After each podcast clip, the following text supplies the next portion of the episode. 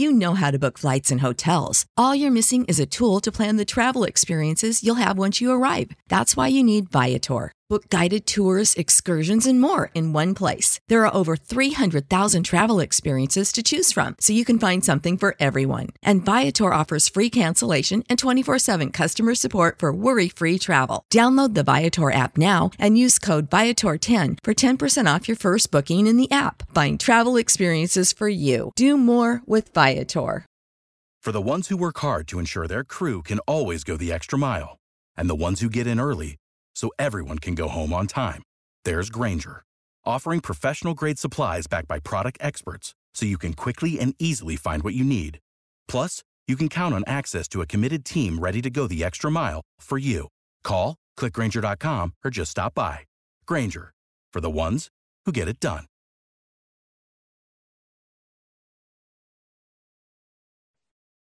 Subscribe to Inclusion Revolution Radio, wherever you can get podcasts.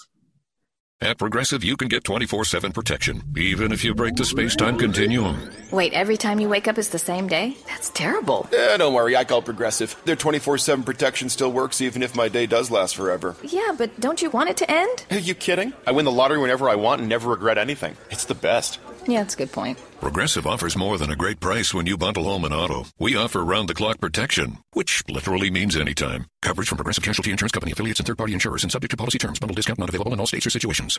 Derek Jeter! This is the Yanks Go Yard podcast with Adam Weinrib and Thomas Carinante.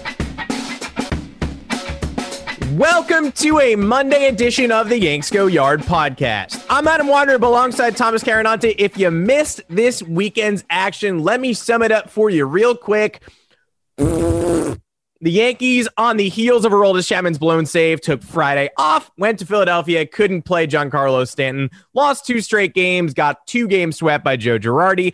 On Saturday, the team showed up in the 9th inning with a DJ LeMahieu game-tying 3-run home run, but they still lost in extras on Sunday in a must-win game to split the series, get the season back on track. They didn't do jack shit and lost 7-0 in probably the most embarrassing indictment yet of this roster. It's broken. They now have a couple weeks to decide if they want to try to rebuild it on the fly, which sounds really hard, or if they'd rather sell, or if they're just going to languish in between because they believe in the guys in that locker room. Aaron Boone finally got angry in the postgame on Sunday. But what does that mean? Is he just frustrated because he knows his job is on the line and he's not doing a very good job of saving it? Or is there actually another gear for this roster?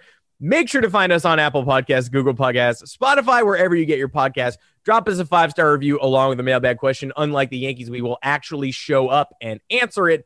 Thomas Carinante, happy Monday. Things have never been worse, but then again, we've said that 100 times this year. And I think we have every right to be disappointed, not just in an average team. A lot of people missing the mark this week, just saying the Yankee fans are whining about being upset with an average team. This is supposed to be so much more than that. If you don't understand why we're mad, then you've never been a fan before. Are we just supposed to be thrilled? We're supposed to be super happy with this? Well, that's why we keep getting pissed off at the Yankees, just assuming things will turn around. Oh, we have help. We have talented players. So, you know, great roster. Things will turn around. We have a great roster. Things will turn around. You see what this roster did the last 2 years, 3 years. Yeah. Things will turn around.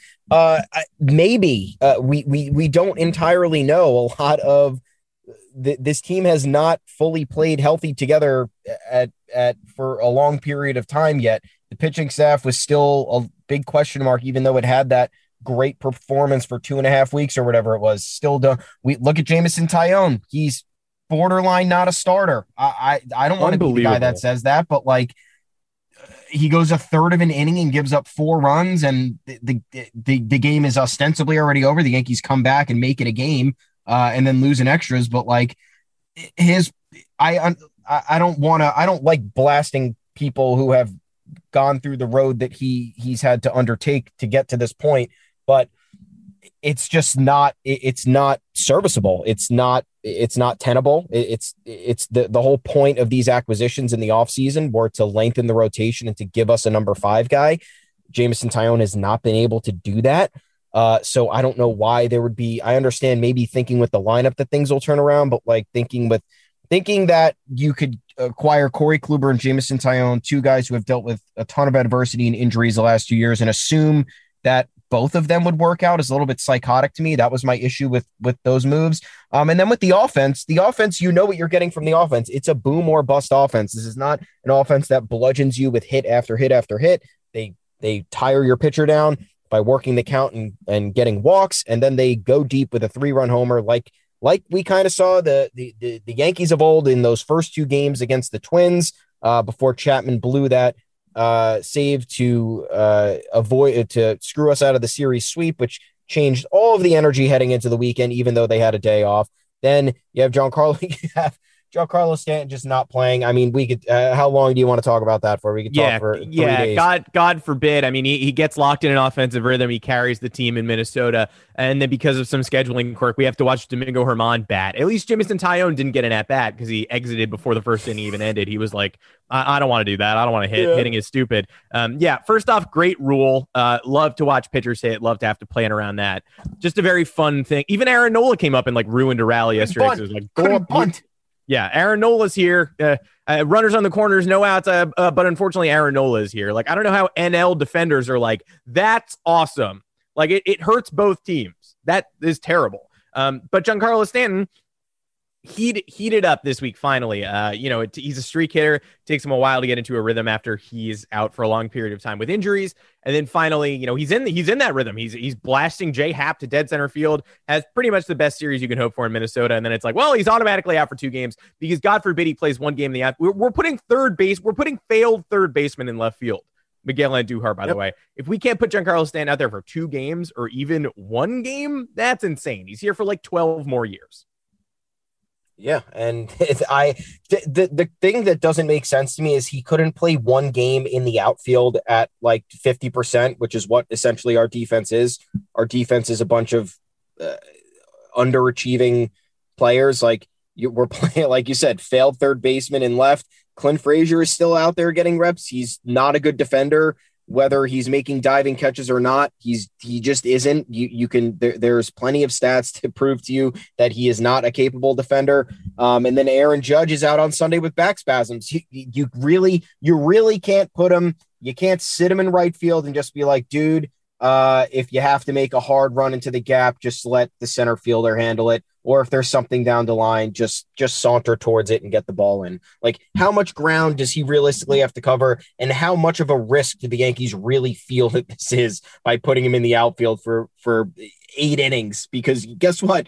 They're probably out of it by the 7th anyway, so you could take him out and give him 2 innings of rest. It's just crazy to me that this is the reality of this team now, paying a $26 million DH who's, well, what do we do for the World Series? I mean, if we even get there, it's crazy to even think about his entire tenure. It's crazy to even think about sniffing the World Series, but like, what do you do if you get to the World Series and Giancarlo Stanton is on your team? You're just not playing him because you don't want to play. I guess at that point they don't care, because if he gets injured, it's the last season of the year.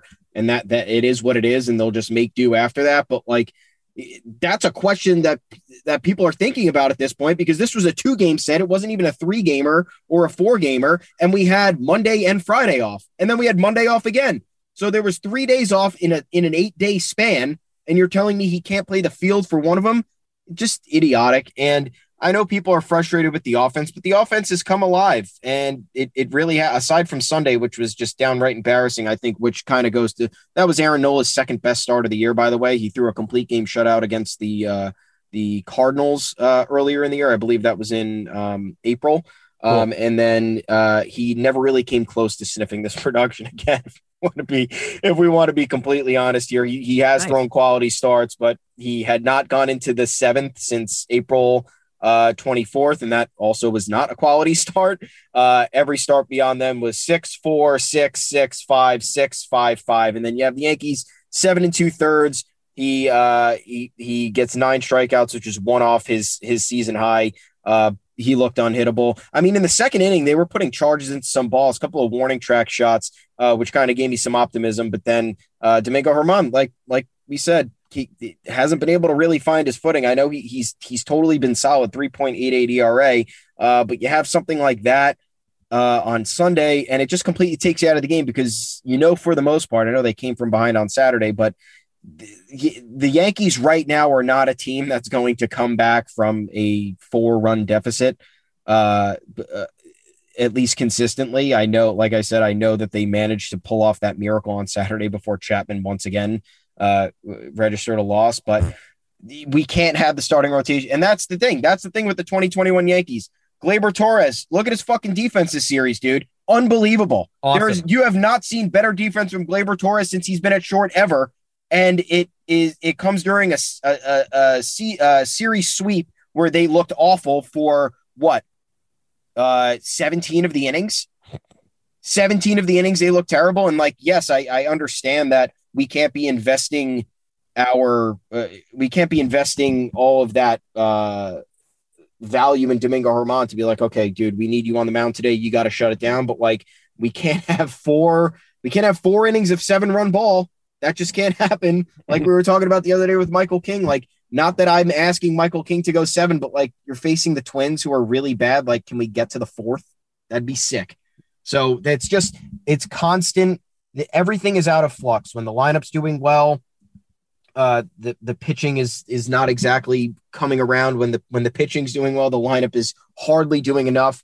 When they get a lead, and are able to hold it, when the lineup and the rotation are able to come together, then you have an issue with the bullpen. I understand that this happens with every team, but it's kind of crazy how the dominoes have fallen for the Yankees, because it's very rare that we've seen a trifecta of a performance where the offense shells, the starting rotation completely shoves, and then the bullpen just shuts it down without any stress. There's only been a handful of games through the first 65 so far, 66 and 59 since last year. Like, at what point are we allowed to be like, wow, this is actually 2 straight years of the team being like, meh, and just like, okay.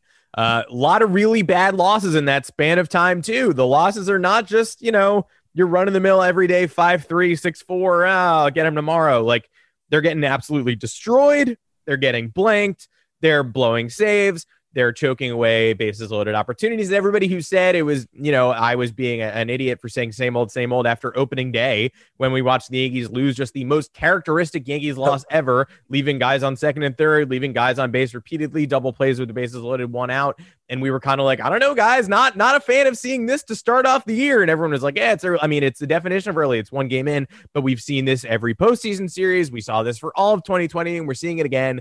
Giancarlo Stanton thing, like, he can't touch the outfield. He can't sniff the outfield. What have his injuries been in recent years? He got hurt sliding into third right after coming back from a long-term injury. He got hurt running the bases in Tampa. He got hurt mysteriously in the middle of the ALCS against Houston after hitting a giant home run that set the tone in game 1 of the ALCS. It was just like, oh, also I happen to have a leg injury and I'm not going to play anymore. Not sure how that one happened, but he wasn't playing the outfield at that point, so I guarantee it didn't happen in the outfield. He's mostly getting hurt from repetitive motion and freak accidents on the base paths. He's going to have to run the bases if he starts. That, spoiler alert, when he plays, he is going to have to run the bases. There's no way to prevent that. We don't have designated runners yet. We can't bring a horse out there.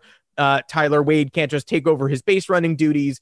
You can only pinch run once, and then Stanton's out of the game until baseball changes that rule. And I will, my eyes are tuned to Rob Manfred. It would be nice if we had a Yankees rule where you could always take Giancarlo Stanton off the bases, cut us some slack. But he hasn't played the outfield in like 3 years, and he gets hurt anyway doing normal baseball human activity. So I don't know why it's the riskiest thing on earth to put him in the outfield in what is ostensibly pretty close to a lost season. Like, we're careening towards that point. It's mid-June. Like, if not now, when?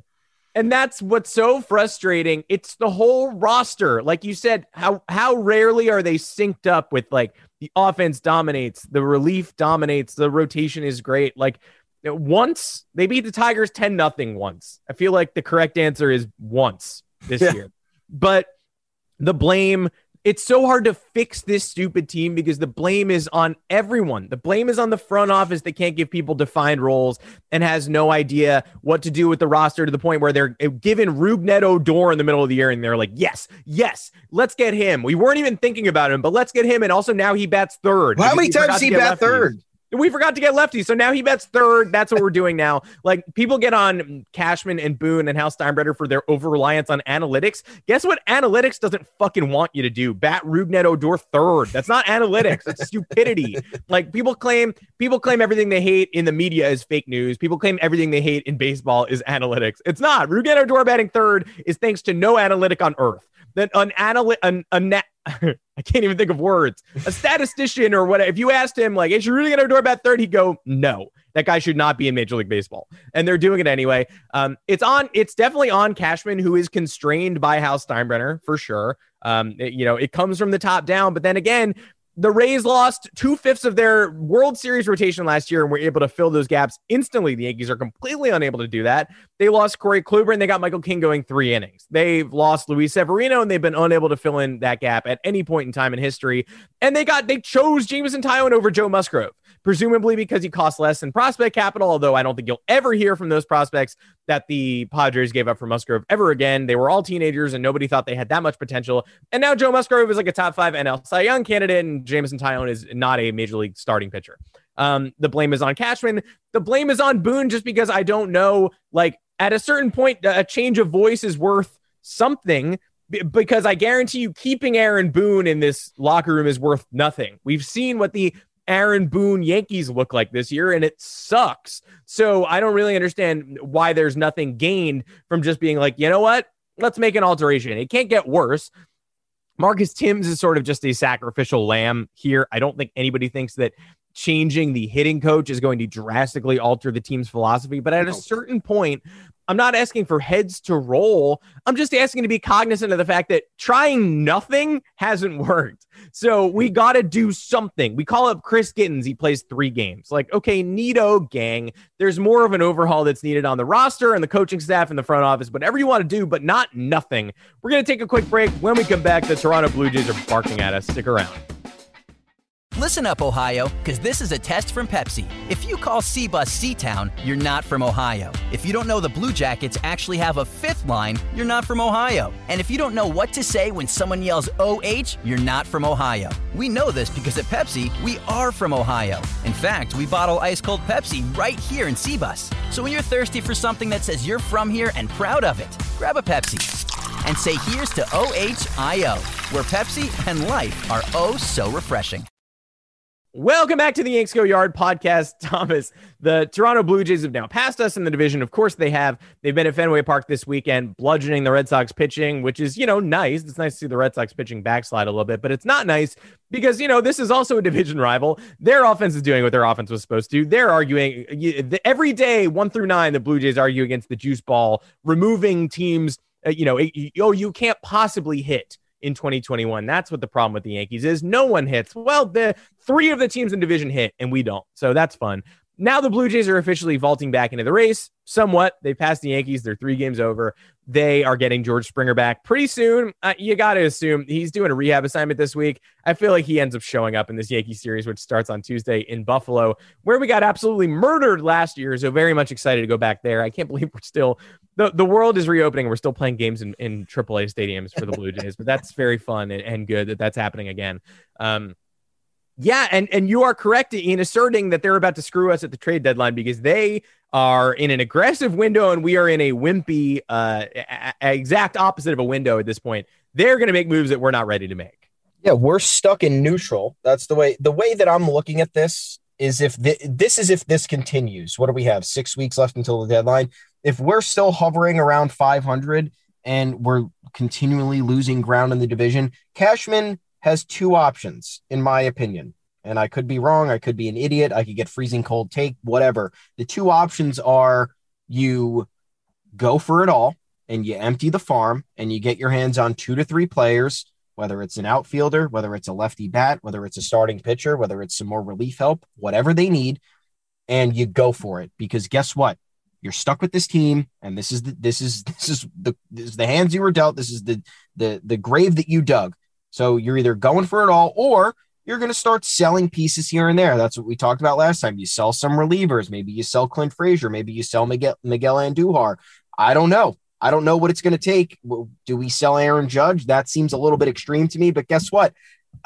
He's probably the only guy who has value. So like if the Yankees want, aside from the relievers, but the relievers are also, they also cost a lot of money. So we're running into that predicament. So I don't know exactly what can be done, but I feel like if this is the situation at the end of July, there's a fork in the road and you have to pick a side, because you're not running this back in 2022 after seeing what's happened the last 2.5 years. And there's no reason to either not fully go for it and get more pieces, or to just do a mini retool, kind of like what they did in 2016 when they sold off Chapman and Andrew Miller. I don't hate that, but look at the Blue Jays, guys, 33-30. Who was on Twitter the other day saying, are Blue Jays fans as mad as Yankees fans because they have the same record? Which is just... it was Chris Towers, the CBS fantasy sports guy, and I don't want to start a personal argument, but I don't want to either. But but I'm just, I mean, anyone who has that kind of take is definitely coming from a place of hating Yankee fans for being too pretentious. Yes. And he hates Yankee fans, and it's okay. You can hate Yankee fans. I hate Red Sox fans. That's fine. But it's pretty objectively clear why Yankee fans would be more frustrated than Blue Jays fans at this juncture. Yeah, it's not a comparable situation. The Blue Jays are filled with 22, 23, 24, 25-year-olds. And they're hitting bombs and they're destroying, and they have a clear weakness. It's all right, let's address the bullpen and the back end of the rotation. And once we do that, we kick ass. The Yankees are just so in the middle towards the bottom on everything. Yeah, even with the limited injuries, we have dealt with much more catastrophic issues. The Blue Jays, guys, have a top 5 offense. They lead the league in home runs.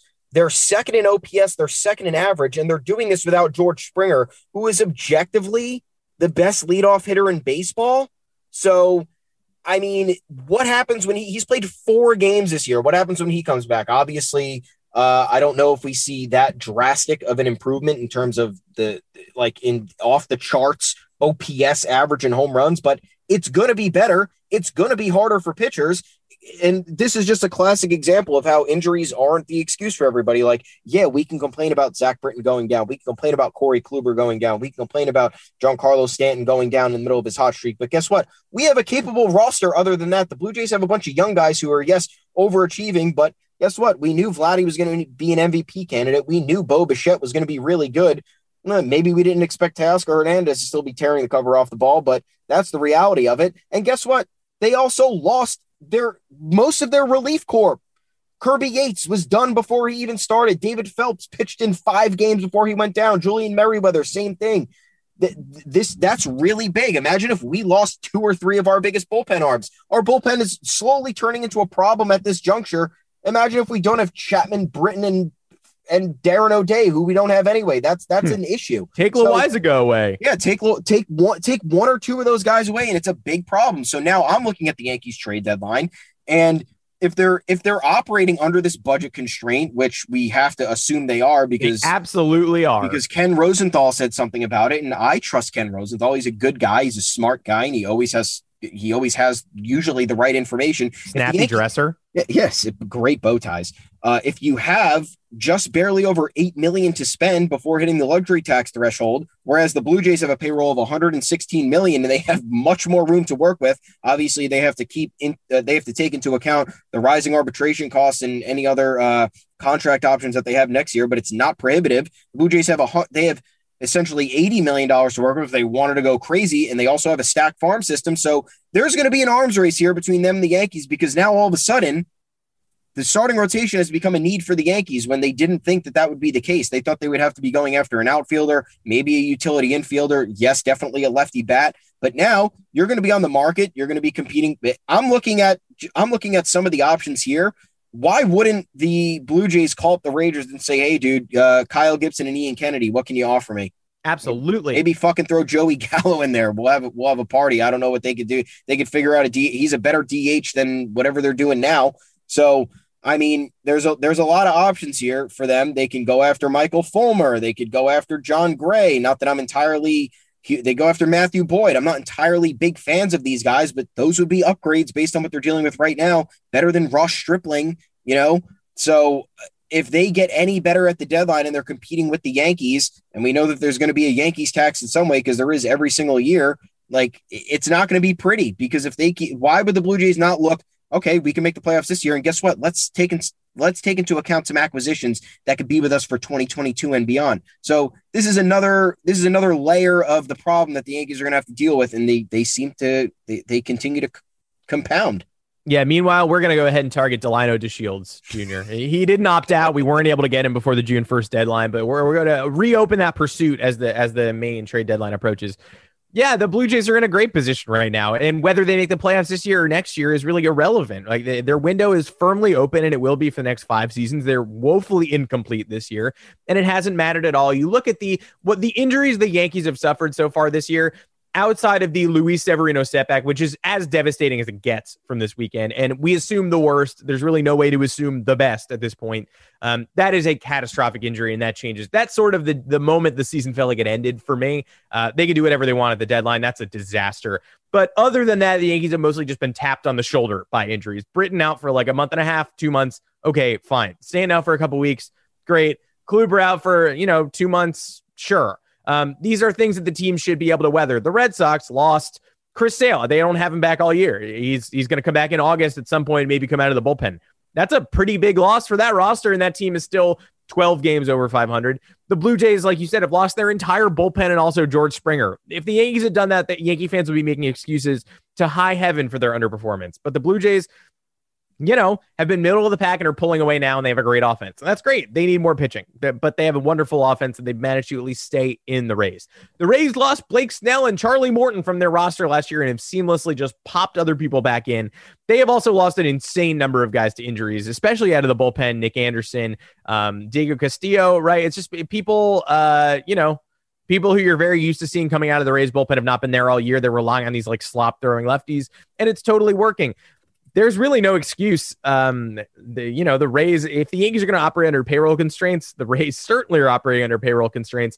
And their GM was able to amass a wealth of pitching talent that Brian Cashman has not been able to amass. And the deadline is going to be another slap in the face. I got to tell you, as the Blue Jays pull closer to reality and the projections, and the Yankees pull further away, and they're now at like sub 45% likelihood to make the playoffs when they were once at 93%, according to FanGraphs. Get ready for the Blue Jays to do something, some sort of all-in move in the way they traded for David Price in 2015, and get ready for the Yankees to try to patch the holes. But they're, what is there to do? What is there to do at this point? The roster is not close.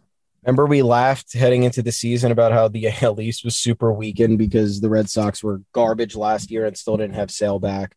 We knew what the Blue Jays were because they weren't able. We knew Springer would be good, but like, the pitching was still a big problem there. They re-signed Robbie Ray, and he wasn't good. Now he's good this year, I guess. And then we left at the Rays. Well, we knew the Orioles were the bottom of the division. We left at the Rays for downgrading after going to the World Series last year. And are they better? Are they honestly better? Yes, they might be better. They might actually be better. I know. Once again, that could be a stale take because, yes, we are in the middle of June. Stale take. Things can come crashing down to earth, or fortunes can be reversed. They totally can. But the problem with the Yankees and why fans are upset with them is because it's the same old problems. It's this the roster construction is just. I don't even know why I'm talking about this. Just it bothers me to no end because I listen to your boy Bill Simmons this weekend. Oh, cool. He had Theo on, Theo Epstein, who I'm actually a big fan of. Yeah, me too. Future guy. Yeah.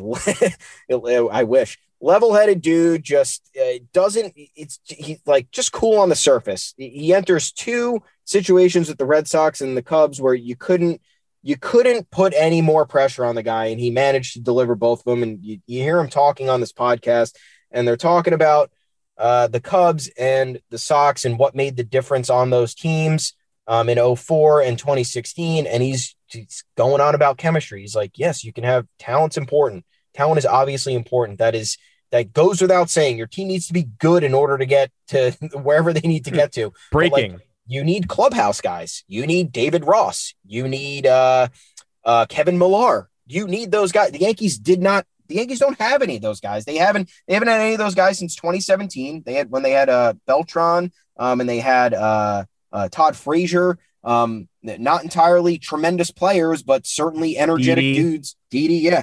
Tommy Canely. Energetic dudes who helped out with the morale.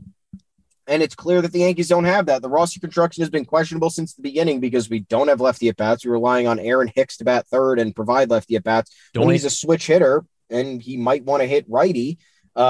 And we'll never see him again. And we're never going to see him again. But like listening to that podcast is now further makes me think like why, like this is where, in my opinion, analytics has maybe gone too far for the Yankees. Cause they're just like, oh, look at stats, look at what this guy can do. Great. But there are intangibles that are not in the box score, that are not formulated through a math equation. Like it'd be great to have a guy or two who are constantly picking guys up, pumping people up in the dugout, having players only meetings. Like, has there been a Yankees players only meeting yet? No, I mean, not that I know of. Aaron Boone has called a meeting a couple of times because he needs that for himself and he needs that for his coaching staff. But like, has Aaron Judge pulled the guys aside? Has Giancarlo Stanton pulled the guys aside to talk about anything? Like, no, I don't think so. I haven't heard about it. Maybe things have happened. Like we said, there aren't reporters in the locker room, but theoretically you would hear about that because that makes news. Like that will leak from the organization and someone will find out about it. There's no drive. It seems there's no, and Brian Hoke asked that question and Boone got so pissed about the complacency with losing. And he was not happy, which I guess was good to see, but like, is that a dumb question? Maybe. Is that a fair question? Also, maybe. Like, is this team complacent? You see the body language, you see the energy, you see the output after like a loss.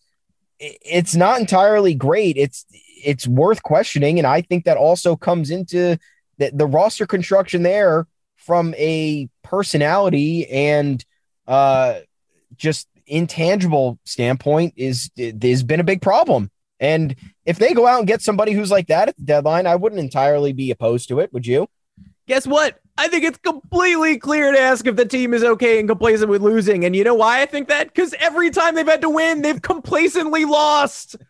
I think it's completely fair to ask that. And I applaud. It's tough to have the cojones to ask a question like that. Although it's easier when you're at home on Zoom. Yeah. And Aaron Boone goes, fucking hell, losing? What are you talking about losing? You can just turn your camera off and be like, goodbye and see ya. I don't want to see you anymore. I'm not a big fan of confrontation. I probably wouldn't ask that question, but I think it's completely fair because I think we're watching what complacency looks like. And all the front office says is it will turn around. We know it will. Well, what if it does not? It's June 14th and it hasn't. So like maybe it will next year, but I don't think it. We said like 2 weeks ago, this team, not the Yankees, this team is not winning a World Series. I stand by that. I don't see a way in which this team wins a World Series. This team with some lefty supplements and better pitching and 1 to 2 more relievers. Sure. Great. I could be sold on that. This team with Jock Peterson and Joe Musgrove. Yeah, probably. Jock, but this team as currently constructed, no. I don't think it's ridiculous to say that at all. Theo Epstein is a smart man, and Theo Epstein is more proof that analytics aren't garbage, but misusing analytics and over reliance on the paper for, like, I don't think it's crazy to say. He talked about that too. Yeah, I don't think it's crazy to say this current Yankees bunch has maybe lost sight of the end of the road here, and it just hasn't been fun. And John Boy said this over the weekend and got roasted by a bunch of Twitter dorks because everybody wants to be, everybody wants to be the opposite, and everybody wants to be angry and get angry at the checkmark media guy. And he was like, watching the Yankees is boring as hell and not fun. And all the quote tweeters and replies were like, really, dude, try the Rockies. Oh, really, bro, try the Diamondbacks. How about this? Those teams are actively tanking and trying to win 50 games. The Yankees are not. The Yankees are trying to win the World Series. And they're not going to. And it's been frustrating to watch an extremely boring .500 team. And also, I can't believe this has to be said, but there's different flavors of .500 team. The Yankees don't win 2, lose 2. The Yankees went 6-11 and then 23-9. 23-9. They had the third best record in baseball. They're 28-19. And since then, they've gone 5-13. That sucks. That's not fun. That's a special flavor of .500 team. So I think it's And I talked about this weekend because I talk about the Yankees in my spare time, too, because I can't avoid them. How could you possibly be attached to anyone on this roster right now other than like Garrett Cole and maybe Judge and I guess DJ LeMahieu by default and Giancarlo Stanton because you're stuck with him? But like, I'm at the point where you could do anything to me. I don't care. You could do absolutely anything. Do something, anything. I don't need to see any of these people on the next team. This offseason, we talked about a lot, you and I, about how like these are the guys. At a certain point, these are your guys. So stop trying to upgrade Gio Urshela. Stop trying to move Gleyber Torres around and try to get a, you know, superstar shortstop on a major prospect package. At a certain point, these are your guys. And then we've watched 2.5 months of these being the guys after last year, and maybe these aren't the guys. Sorry. Goodbye to anyone. I would say goodbye to anybody. Yeah, I would too. And not that I don't like anybody. It's just, I like them all. Yeah, I like them all. I would have fun with these guys. We'd go out, we'd have fun. We'd talk, play some cards maybe, but it's just not, whatever the construction is, it's just not working. It was a creative idea to kind of bring this roster together and have home runs and tough at bats, just wear down other teams and destroy them. But you have to look at the flip side to that. And it's not entirely encouraging because the lows are pretty damn low. You have a lot of strikeout guys. You have a lot of guys who hit double plays. You have guys who don't make contact. So, and we're seeing, I guess, the regression to the mean, because the last 2018 and 2019 were pretty awesome. And then last year was bad. Essentially, we're looking at one full year of bad baseball. That's what we're looking at, but that's not the reality of it because 2020 was shortened. But if you look at the games wise, we're just looking at a year in which the Yankees just completely fell off the face of the earth. But time is ticking, and that's we can't alter what's happened. So this is the reality. Now it's been 2 years of this, even though the last one was shortened, and something needs to be done. I don't know what it's going to be, but it's either go for it or dump it. I am going to leave you with just one minor dose of positivity, and not really, because this season is not over. No. Things can be done. They are 4 games out of a wild card spot. And while a wild card game at Fenway Park or at the Toronto Buffalo Stadium does not sound fun, those teams could backslide. I think the Blue Jays are proving they're great. They're definitely good when they're clicking on all cylinders. It's not over. 4 games. I think the AL East dream might be dead. I don't think the Rays are relenting an 8.5 game lead to the Yankees. We'll see. Who knows? But I think, there's a world in which this team makes a charge and makes things interesting. All I'll have to say before we leave is that there was a time in 2017 when the Yankees were coming off 16-3 and 14-3 wins of the Baltimore Orioles and beat the Angels on the road 5-3. They were 38-23 at that point. Then they went loss, win, loss, walk-off, win, loss, win, walk-off, loss, walk-off.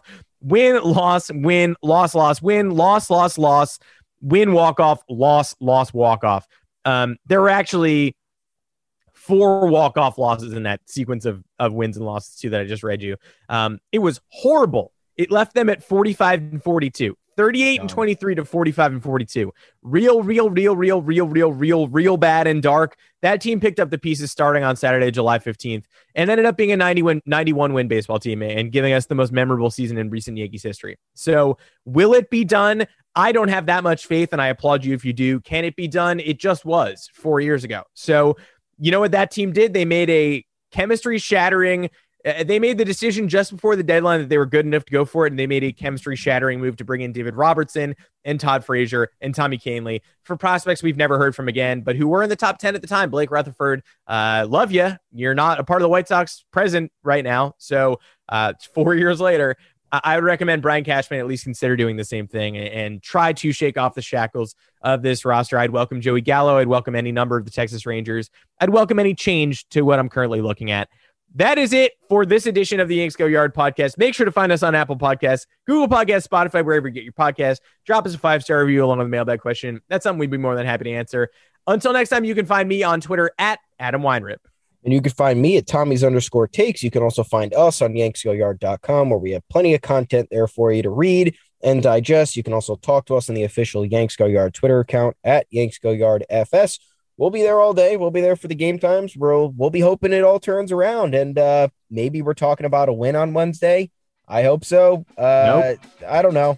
There's no reason to think so, but we'll hope for it. And then we'll go from there, guys. It'd be nice if we could win this series. It really would be. Oh, it'd be huge. It, in fact, might be the difference in the season. And we'll see you on Wednesday. Hi, I'm Flo from Progressive. You know me. I'm a huge football fan. But it can be stressful for us super fans. So Progressive is going to help take your mind off your team for a moment. Instead of thinking about how your team threw the wrong ball on the wrong net, just think about how Home Quote Explorer lets you easily compare our direct rates with multiple companies. Well, hope this distraction about Progressive's Home Quote Explorer was helpful. It sure helped me from stressing about my team for a bit. Anyway, go sports. Progressive Casualty Insurance Company and affiliates. Comparison rates not available in all states or situations. Prices vary based on how you buy. You know how to book flights and hotels. All you're missing is a tool to plan the travel experiences you'll have once you arrive. That's why you need Viator. Book guided tours, activities, excursions, and more in one place to make your trip truly unforgettable. Viator has over 300,000 travel experiences to choose from. Everything from simple tours to extreme adventures and all the niche, interesting stuff in between. So you can plan something that everyone you're traveling with will enjoy. Real traveler reviews give the inside scoop from people who've already been on the experiences you're considering, so you can plan with confidence. Free cancellation helps you plan for the unexpected, and 24/7 customer support means you can travel worry-free. Download the Viator app now and use code Viator10 for 10% off your first booking in the app. Find travel experiences for you. Do more with Viator. Support for this podcast and the following message come from Corient. Corient provides wealth management services centered around you. They focus on exceeding your expectations and simplifying your life. Corient has been helping high achievers just like you enjoy their lives more fully, preserve their wealth, and provide for the people, causes, and communities they care about. As one of the largest integrated fee-only registered investment advisors in the U.S., Corient has deeply experienced teams in 23 strategic locations. Corient has extensive knowledge spanning the full spectrum of planning, investing, lending, and money management disciplines. Leverage Corient's exclusive network of experts to craft custom solutions designed to help you reach your financial goals, no matter how complex they may be. Real wealth requires real solutions. For more information, connect with a wealth advisor today at Corient.com. That's Corient.com. Corient.com.